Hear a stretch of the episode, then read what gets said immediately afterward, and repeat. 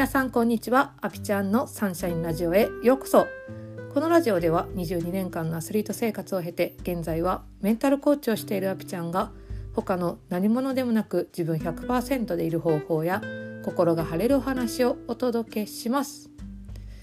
はい、えー、私がね最近あった幸せなんですけど、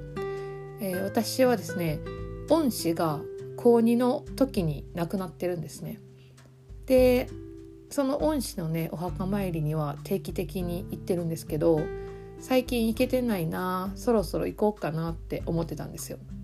でたまたまねあの用事があった帰り道に Google マップの言う通りに道をたどっていて、まあ、そういえばこの辺お墓あるところやなみたいな思ってたんですけどその Google マップの言う通りに通ったらちょうどお墓の前を通ったんですよ。でこれはもうお墓参りするしかないって思って車止めてね。あのいつも車にお線香を積んでるのでお線香をあげてきました。でなんかその偶然がねすごいなと思ってでありがたいことやなっていうことを感じていました、うん、なんかね最近ね私は自分がこう思ったことがね勝手に実現することが多くていろいろ驚いてるんですけどあの幸せやしまあ、それがね自分が思ったことが現実になることももちろん幸せやけど自分が思っていないような形で出てくることっていうのもねたくさんあると思うのでなんかアピちゃんばっかりなんか思ったことを叶ってていいなって思ってる方はねもう自分が思ってる以上のね叶え方をこれからするんでそれを楽しみにしておいてください。はいということで今日のポッドキャストのテーマに行こうと思います。今日のテーマは全てが相乗効果というお話をしたいと思います。私は先日私のね同級生のアスリートの友達に会ってたんですよね。でわざわざ三重県から会いに来てくれて大阪に。で2人でね結構お茶したりご飯食べたりしてたんですよ。でそのね同級生アスリートと話していた時に、えーと感じたことですねそれをお話していきたいと思います。であの競技をねやっているとすごい日常生活の中で制約って多いんですよね。あ明日朝から練習やから早く寝なとかあご飯はちゃんと栄養バランス考えて取らなとかあの遊びに行ったら結果出えへんかもしれへんから遊びに行ったらあかんかなとかねなんかすっごい小さいことなんですけどやっぱり自分の夢を叶えたいっていう思いがあるからこそ日々のね生活の中で節制をしてるんですよね。でこれがねあのその夢を叶えるためにやってるんですけどもちろん思った通りの結果が出ない時ってあるんですよほんまめちゃくちゃあります。で結果が出なかったらやっぱりすっごい苦しいんですよね。でああの時遊びに行ったのがあかんかったんかなとかすごいねこう結果が悪い自分っていうものに対して価値をね低く見積もってるからこそ次じゃあ日常生活の行動に対してもっと制限が出たりとか自分をね責めたりとかその結果が出てないことへの罪悪感から自由度をどんどん失っていくんですよね。でその自由度を失うとまた心が苦しくなるんですよ。こんだけやっても結果出てない自分って何なんやろって思ったりとか。で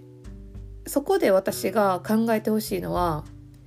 結果が出ないことと日頃の行いっていうのは別なんですよね。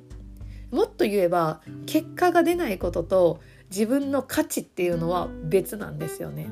そこを一緒に考えちゃうと結果に自分の価値が左右されてすごく苦しくなるしもちろん日頃の行いもそうですよね。で日頃の行いっていうのはあのよくねこうラッキーが起こったりとかしたら日頃の行いがいいからやとか言ったりするもちろんそれっていうのはねあの大切なことだとは思うんですよ道端でゴミ拾うとか人に親切にするとかって大切やと思うんですけどあの今言ってるねその日頃の行いっていうのは罪悪感からくるその自分の行動の節制っていうのは必要がないっていうことを私は言いたいんですね。うん、であのまず結果が出ないことと自分の価値は別っていうふうに考えると。でその次にやってほしいことがやっぱり結果出ないってすごい落ち込むし自分って存在価値あるんかなとかって思うんですよ。思うけどまずは自分がご機嫌になることをやっていくっていうのがすごく大切なんですよね。でこれは私のねその同級生のアスリートもう15回日本選手権出てるって言ってましたそのアスリートも同じことを言っていて自分が結果悪くて本当に落ち込んでなんか自分って何なんやろ何やってんねやろってすごい自分のことを責めたけどなんかこのままやったら変わらんなって思ったから今までやったことないことやってみようって思ってあの今まではねネイルをね我慢してたらしいんですよ。競技するのにネイルは必要ないやろうと思ってネイルを我慢してたことをネイルやってみたりだとかあの松江区やってみたりだとかなんか本当に今まで競技のためなんだからと思ってやっていなかったことっていうのをやりだしたらやっぱり可愛くなったり綺麗になったらね女子っていうのは喜ぶじゃないですか。じゃあなんかね自分がちょっとウキッてしたらじゃあその日の練習が楽しくなったりとかなんか心に余裕が出て競技の見方が変わったりとかそれをね積み重ねていく。本当にちっちゃなことでいいから自分のご機嫌を取る。あの懺悔する日常を送るんじゃなくってあ今日はちょっと頑張ったからこの美味しい牛肉のステーキ食べようとかね。っていう自分をご機嫌にしていくと今まで見てた競技の捉え方とか結果に対しての捉え方っていうのがね変わってくるんですよ。ちょっとだけやけど心になんか余裕が出てくるんですよね。でその変化をちょっとずつちょっとずつ積み重ねていくと思考がクリアになってきて自分が今やるべきことってこれやなとかなんか自分がなりたい姿ってこれやなこっちの方向やなっていうのがねより明確になっていったりするんですよね。うん、でその明確になったら自分のやるべきことっていう目の前のやるべきことっていうのがね分かっていくから行動を積み重ねていけるんですよね。そうなのでねあのー、結果を出したいって思えば思うほど自分のご機嫌を取るっていうことがすごく大切なんですよ。で、まあ、アスリートやってたら競技に対してネイルとか化粧するとか彼氏作るとか関係ないみたいなね。なんか今時そんな思うんかいって思う方もいらっしゃると思うんですけどまだまだそんな世界やったりするんですよねスポーツの世界って。でも自分がご機嫌になったらものの見方が変わって練習が楽しくなったりとか競技が好きになったりとか。自分が満たされるからこそ他のものへのエネルギーが湧いてくる。その逆やでっていうことを今日私ねお伝えしたいなと思ってポッドキャストを撮りました。なのであのー、本当にね仕事もそうやし競技もそうやし人生においても自分がやりたいなこれ自分のご機嫌になるなって思うことは相乗効果になっていくのでどんどんやっていきましょう。